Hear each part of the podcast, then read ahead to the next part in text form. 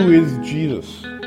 He's presented by Matthew in the chapters that precede this one. He talks about the miracles, the healing and the feeding, and how he interacted with the people.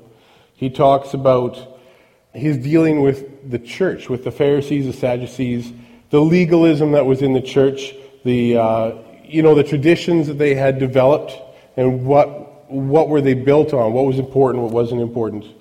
And then we also look at his teachings, and the one that sticks out, especially in Matthew, is the Sermon on the Mount, the Beatitudes, and those kinds of things I think are the most popular when you talk about Matthew. Today we're talking about two topics. I think we could call it Peter's confession. There's two really distinct parts in the scripture today.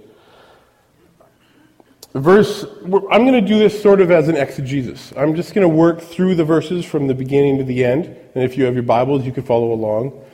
We start in verse 13, and it says, "Now when Jesus came into the district of Caesarea Philippi."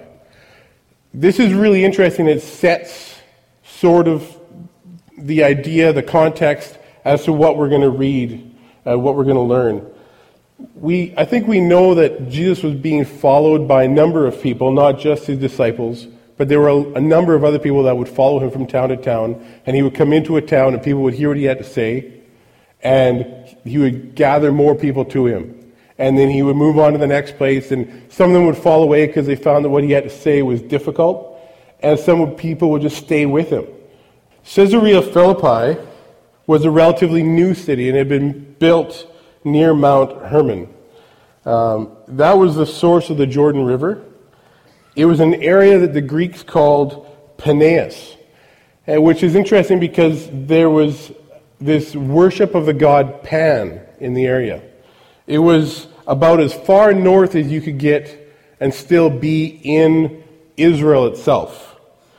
But the area was definitely Gentile, and it was definitely pagan. And when they got to this area, as far north as they were, a lot of those people that would have been following Jesus around would not have been there anymore. And so this was a time where Jesus could spend just with his core group, with these 12 men that he had chosen to follow him. It's very important to note that Jesus was also preparing for his return to Jerusalem when he would be killed. And I don't think that the disciples had any idea that this was going to happen. And they had been spending this time with him, and they had been watching him perform his miracles and dealing with the church and teaching. And I think they really felt special to be with him, but the truth of what was going to happen wasn't there. And it hadn't struck them yet, even though Jesus had been foreshadowing and telling them, things are going to happen. This is a very major turning point, not only in Matthew's gospel, but in the lives of the apostles as well. And we're going to see that as we get further into the verse. Jesus asks his disciples, in the second part of verse 13, "Who do people say that the Son of Man is?"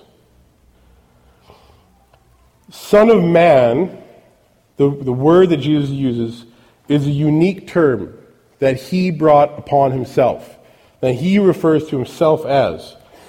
This term only appears in the four Gospels, and it is referenced by Stephen in the book of Acts.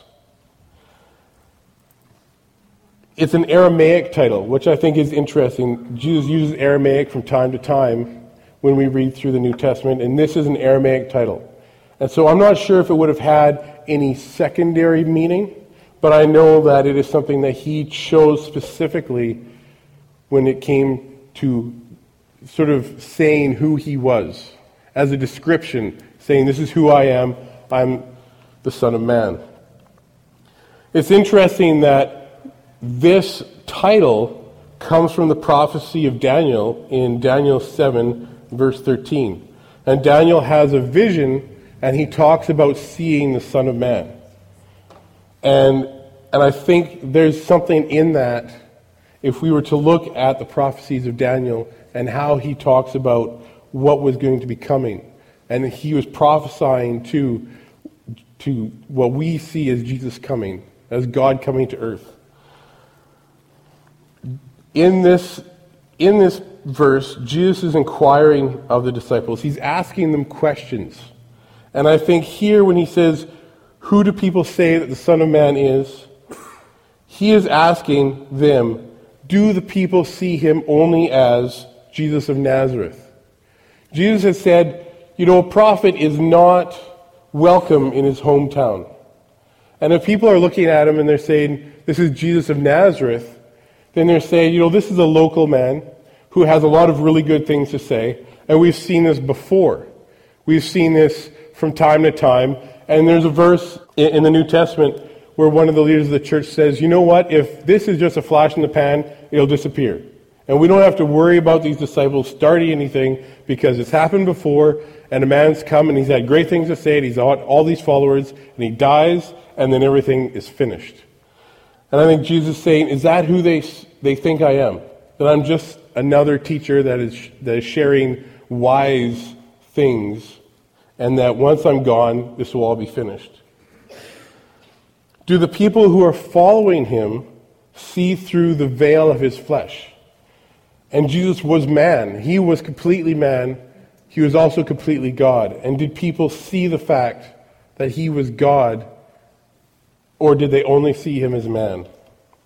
Had they connected his works and his teachings with the nature of his person? Jesus was testing the disciples to see if they had been paying attention. And they had been with him, and they listened to what he had to say, and they had watched how he lived, and they watched how his prayer life was, and how he talked to God, and how he led himself, and all those things. And were they connecting the dots? Had they been paying attention? Why did Jesus ask his disciples who the multitude thought he was?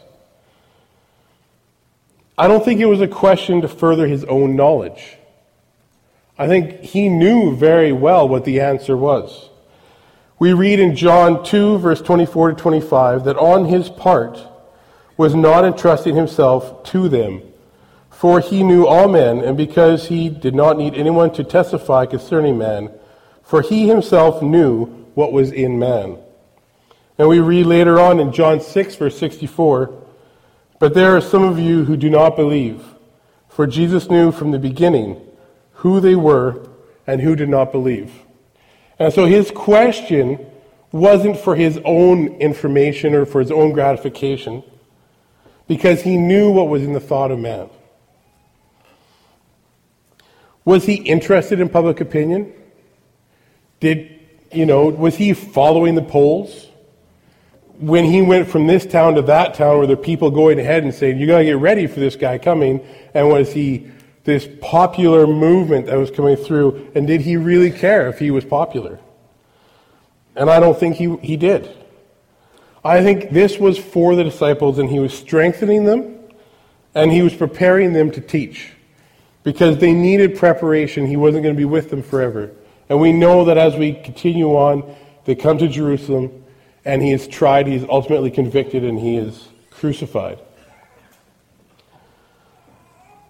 And I think this points a little bit towards verse 20, where it says that he shouldn't share this, that he shouldn't tell anybody that he was the Christ.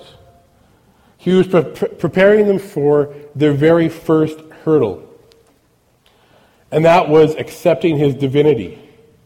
Up until this point, they had not been asked to think about him necessarily as God. But they were going to have to very quickly accept the fact that he was who he said he was. Can you imagine how imposing that would have been? Can you imagine following someone and they turn around and they say to you, "All right, I am God"? And I don't think personally that I would have a very easy time with that. I don't think that's something that I would roll over in bed at night and not worry about, that I would wake up the next morning and I would be like, "All right, I'm okay with this, and I can keep on going." I think this would have been very disturbing to the disciples. They just don't know it yet, and they're going to find out really, really soon. But he is preparing them for this. He's been teaching them, and he's been leading them, and he's been preparing them for this. We get to verse 14. It says, "And they said, some say John the Baptist, and others Elijah, but others still Jeremiah, or one of the prophets." These are all opinions, and these opinions are very, very wide of the truth. A lot of times we have an idea about what something is without necessarily having our finger on what the truth is on that idea. There are many different opinions, and there's a saying that says, many men, many minds. People were not willing to see him as Christ. People were not willing to see him as God. They were very comfortable seeing him as something else. These were very honorable opinions. You know, they weren't disrespecting who Jesus was by referring to him as these other people. It shows a level of respect, and it shows very sober thinking from those people who loved him. They suppose that he is someone who has been come from the grave. There is a confusion of resurrection. If you look at them saying he's John the Baptist, I think there's a little bit of a timeline issue here, because Jesus and John the Baptist met each other. And John was born a little bit before Jesus, but there's no way, even if he had come back from the dead, that he would be the same person. They think he was a good person of antiquity. Again, it points to someone familiar. If you can read about a prophet, if you can read about a popular person, you can form an opinion about who that person was. Look at what their life was all about, what they represented. You could form an opinion, and you become very familiar with that person. And that is far from the truth of what Jesus was saying. And these are also false opinions. They are built on willful mistakes. He was not who they expected him to be. They expected him to be a powerful conqueror. And he didn't be that person for them. He had a whole different reason for being there. And these four people who are mentioned are what we call types of Christ. John the Baptist died as a martyr, and we know that Jesus died, and he was seen as a martyr. Elijah was known for performing miracles, and we know that Jesus also performed miracles. Jeremiah is said to have been set over kingdoms and nations, and I think we can see how that points to Christ, him being set over kingdoms and nations. And he was a prophet. He was a man of honor. He was all these things.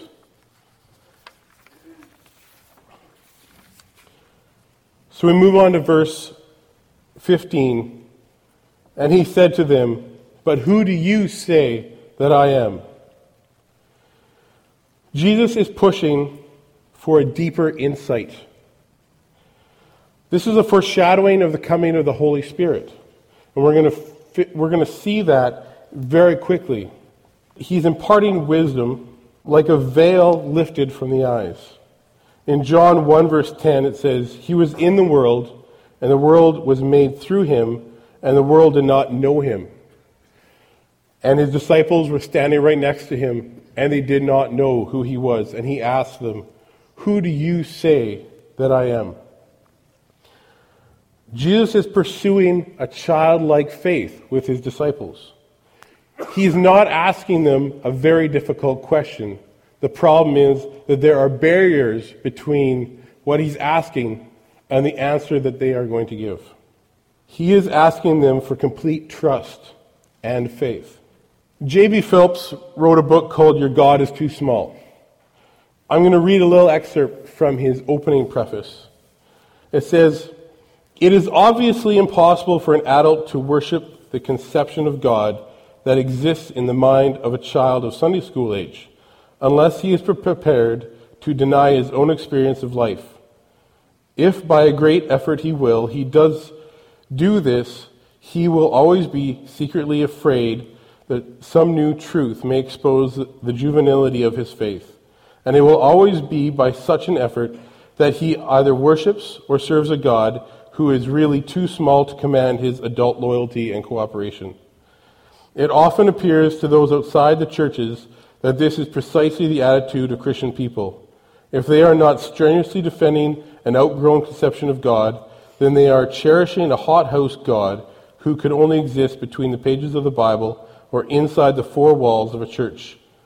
Therefore, to join in with the worship of a church would be to become party to a piece of mass hypocrisy and to buy a sense of security at the price of the sense of truth.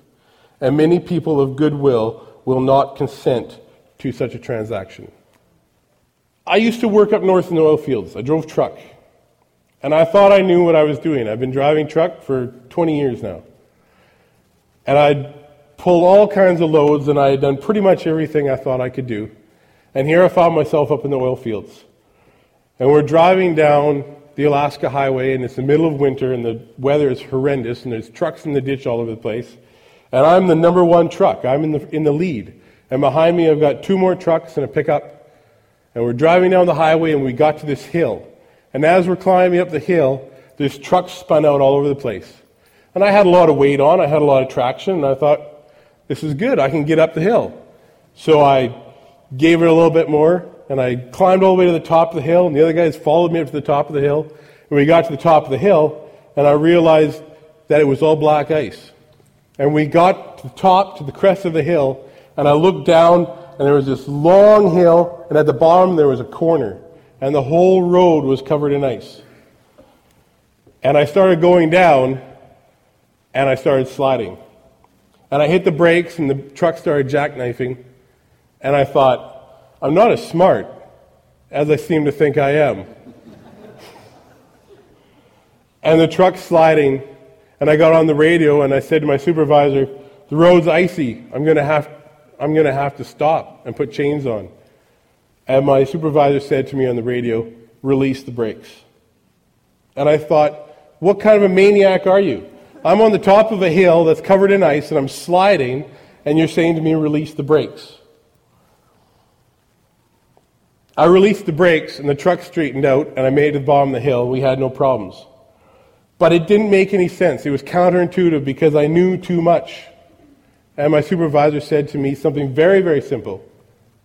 And I couldn't believe him. In a way, I think this is what Jesus is doing. He is saying to his disciples, I'm asking you to give me a very simple answer. But they know too much. And he needs to break through that. And he's saying to them, release the brakes. Let it run, and you'll be fine. And you'll get to the bottom of the hill, and we'll all be okay. This verse, this question that Jesus asks, is the great hinge. Before this verse, the disciples have been observers, and they've been students. After this verse, they are changed. They are complicit in what is going to happen in Jerusalem when they get there. They are guilty by association. They are entered into a commission. When we read about that at the end of Matthew, they become empowered and they become enlightened. And this verse challenges us to answer the very same question. In verse 16, we get Peter's answer. And Simon Peter answered, "You are the Christ, the Son of the living God." Peter speaks because he is the spokesman. He is the loudmouth. He is always the leader. He is the first disciple who is in any list, especially when you read Matthew. He's the one that walked on water. He's the one that comes to Christ on behalf of the disciples and asks for explanations of parables. And he's the one who is addressed by the people around them. When they come into the temple, and they're asked about paying the tithe, it's Peter that the church leaders come to and ask him about. Peter's also the one that gets himself in a lot of trouble. And we read not very far off from this when Jesus rebukes him and says, "Get behind me, Satan." Right here when Simon Peter answers the question, He is not speaking on his own. He's speaking on behalf of the disciples when he makes this confession. This is not only his confession. This is a confession of all 12. When we read in Matthew 14:32 that he had walked on the water with Christ, the disciples on the boat said, "You are certainly God's Son." And that answer foreshadows what we have just read right here. In John 6, verse 69, Peter says, "We have believed and come to know that you are the Holy One of God." This confession that he makes right here isn't sudden and is not unexpected. It is something that has been growing inside him and the rest of the disciples. And now they stand on that confession. And they say, "You are the Son of the living God." He is the Son of God. I'm going to get into a little bit of semantics. When you put the word "the" in front of something, it makes it stand apart. In other places in the Bible, like Job 1 verse 6, the angels are addressed as a son of God. In John chapter 1 verse 12, even we as Christians are called a son of God. This is not the same thing. He is the Son of God. He is the definite article. He is the one. He is set apart. He is the anointed one. This is a very different thing. When he says, "You are the Son of the living God," he is saying there is no other. There is nothing comparable. You stand alone.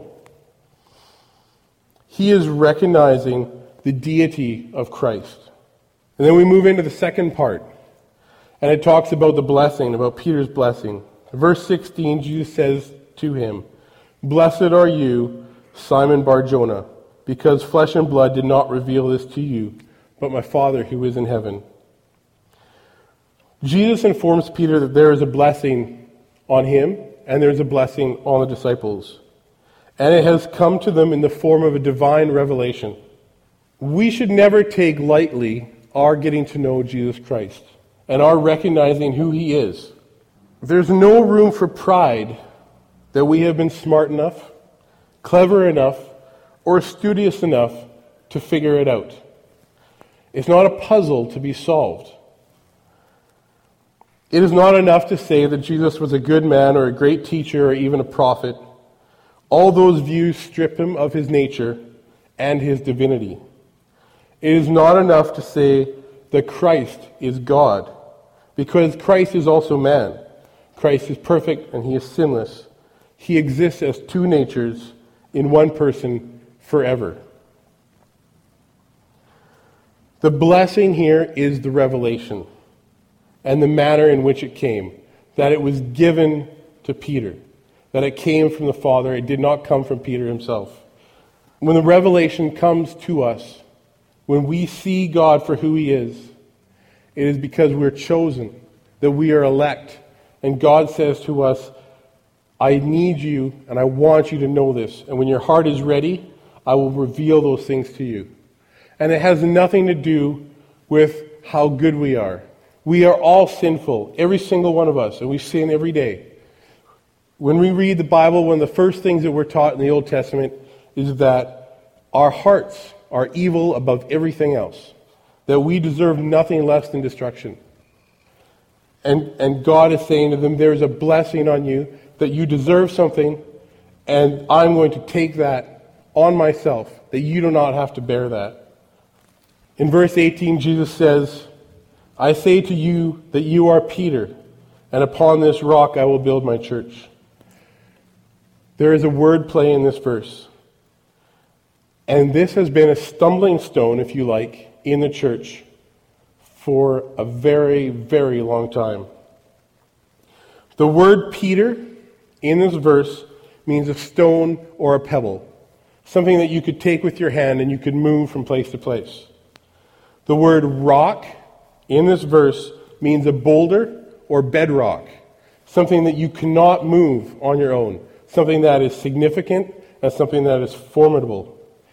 Jesus is talking about the foundation of the church, and that foundation is the confession. It is not Peter the apostle.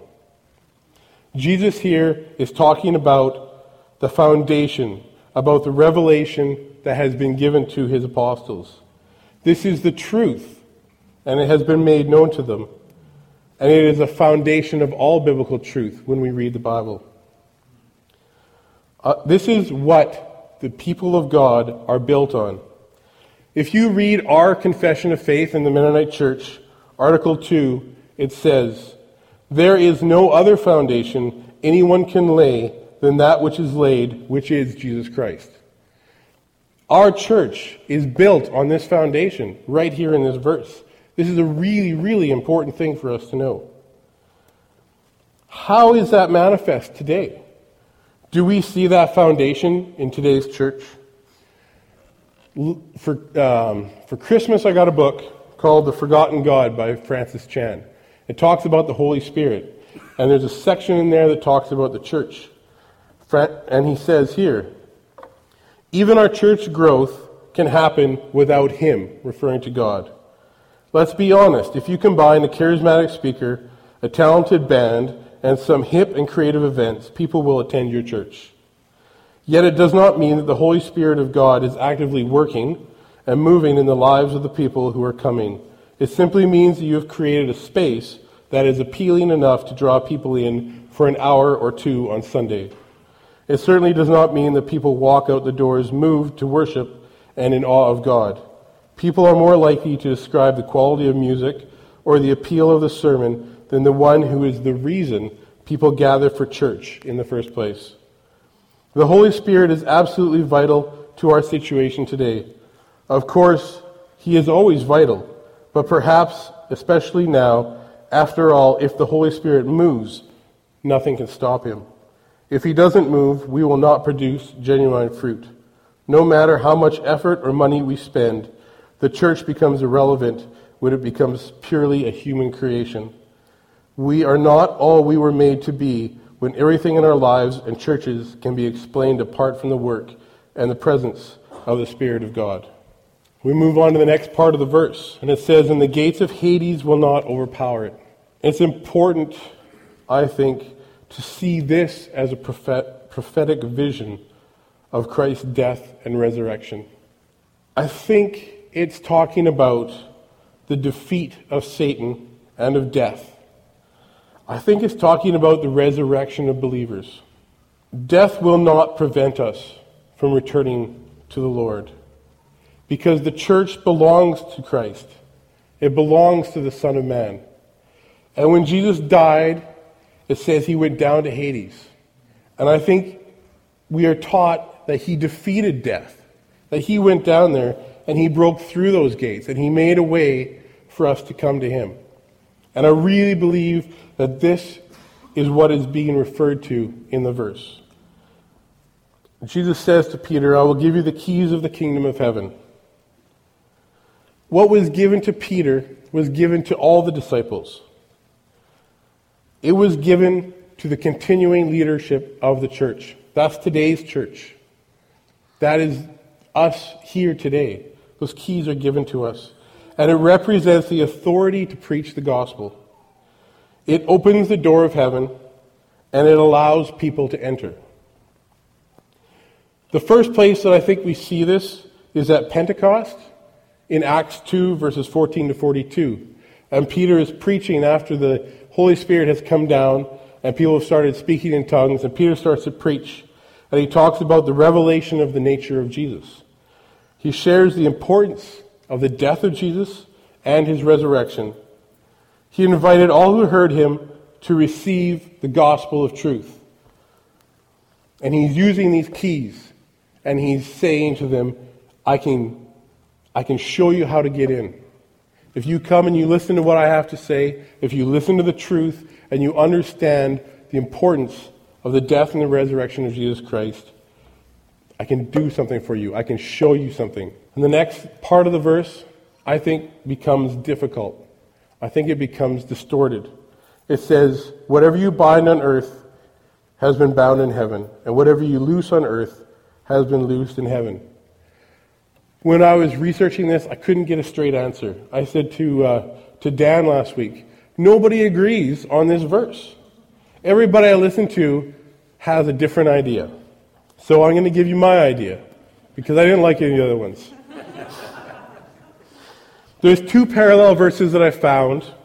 One in John 20, and it says, "If you forgive the sins of any, their sins have been forgiven them. If you retain the sins of any, they have been retained."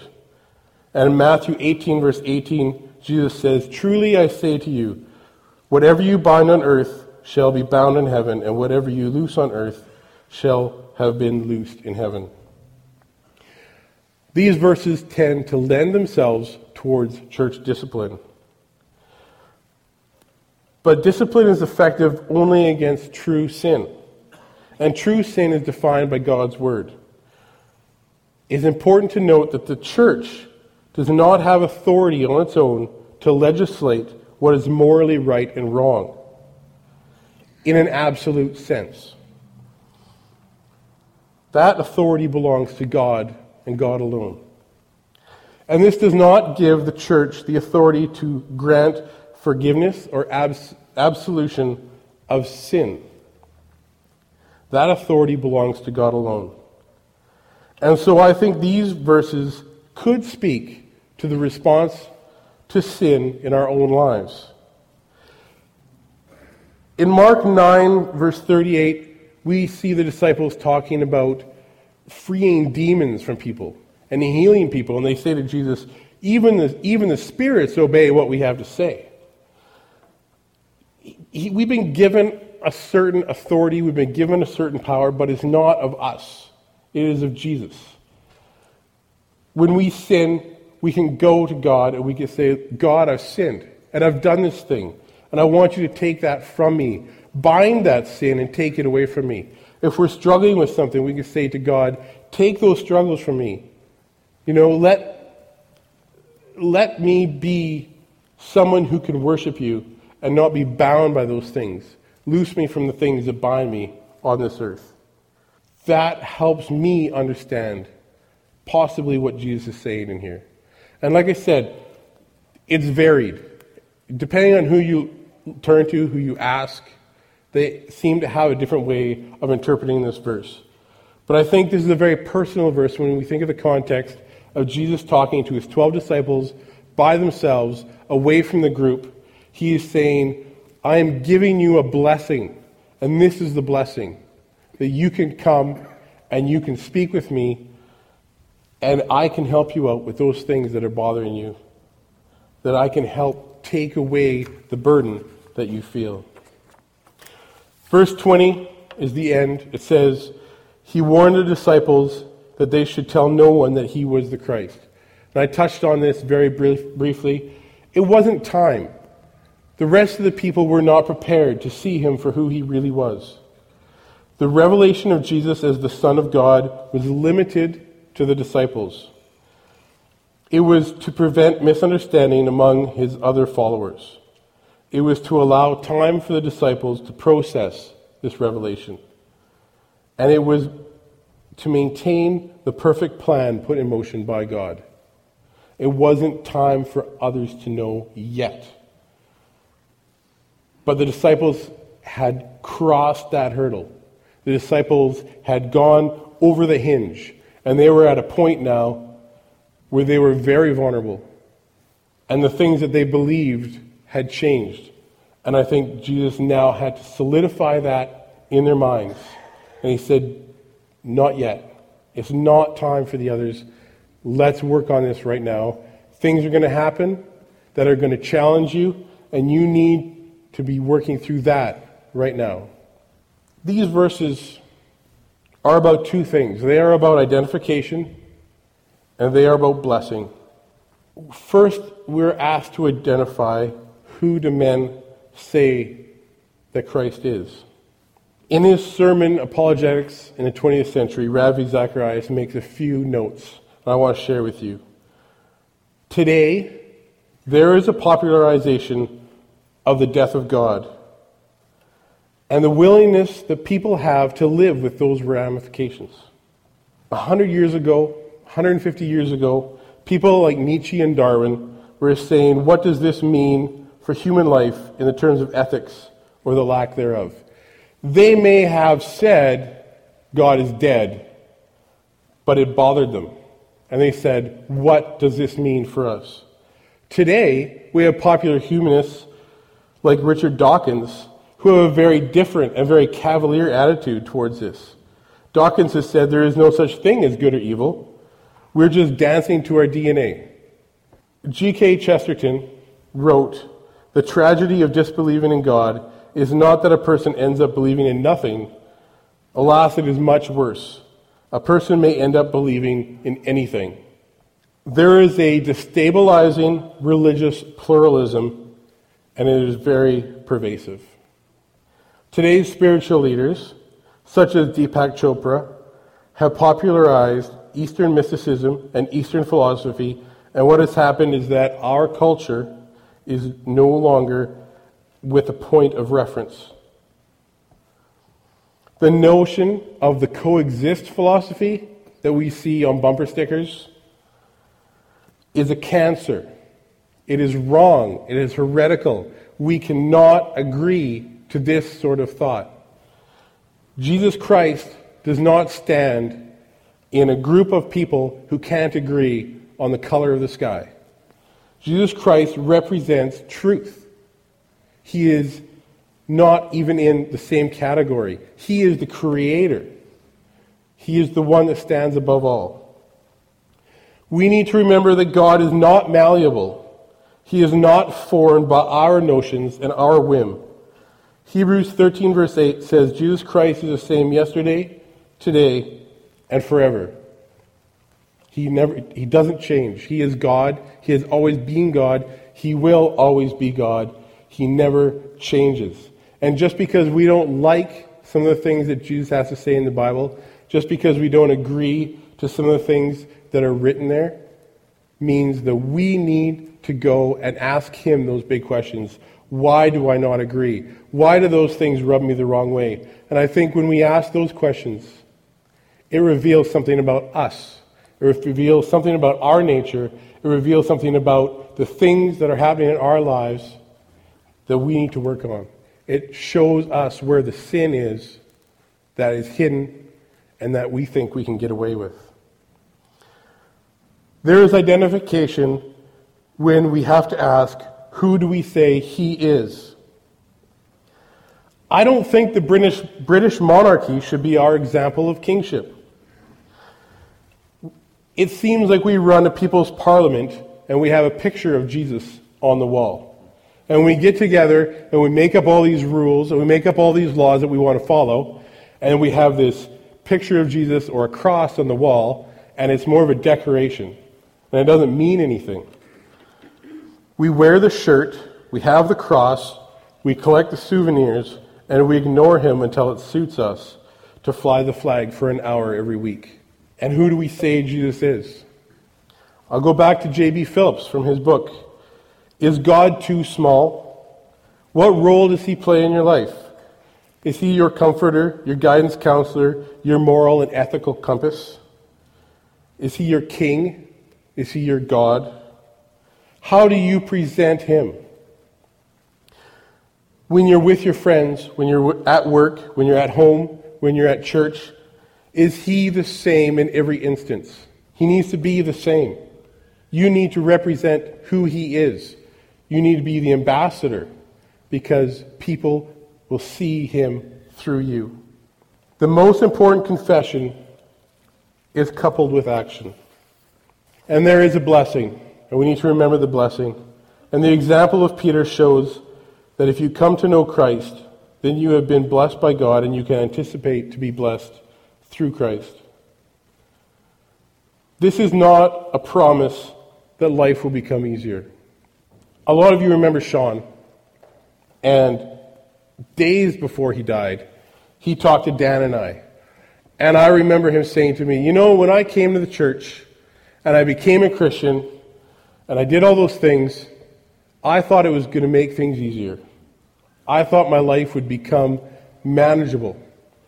And I remember sitting with him upstairs in the office, in the boardroom there, and talking to him and saying to Sean, you know, becoming a Christian doesn't make your life easier. You are going to have struggles now that you cannot handle.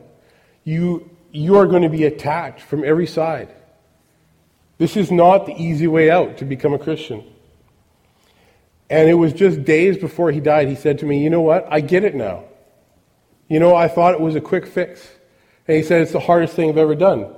But you know what, he knew it. He knew it. The light was turned on. The veil was removed. And even though, in the end, his decisions cost him his life, he knew in his heart who God was. Have you ever read the poem Footsteps?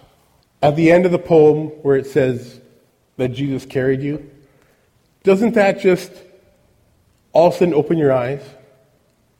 It's like you went through the whole poem and the person talks about walking side by side with God, and then suddenly there's one set of footprints. And it's not that they were doing it on their own. It's that Jesus was carrying them through that. And that revelation, when your eyes are opened and you suddenly figure it out, that's the holy revelation. That is what the blessing is. That is the most important thing. And when Peter says, you are the Son of God, that is our confession. That's the hinge. Everything in the New Testament hinges on that. The question of who do you say Jesus is the most important question that you have to answer today. It is the hardest thing you will ever do because the implications are eternal. Who is your king? Can you answer that question?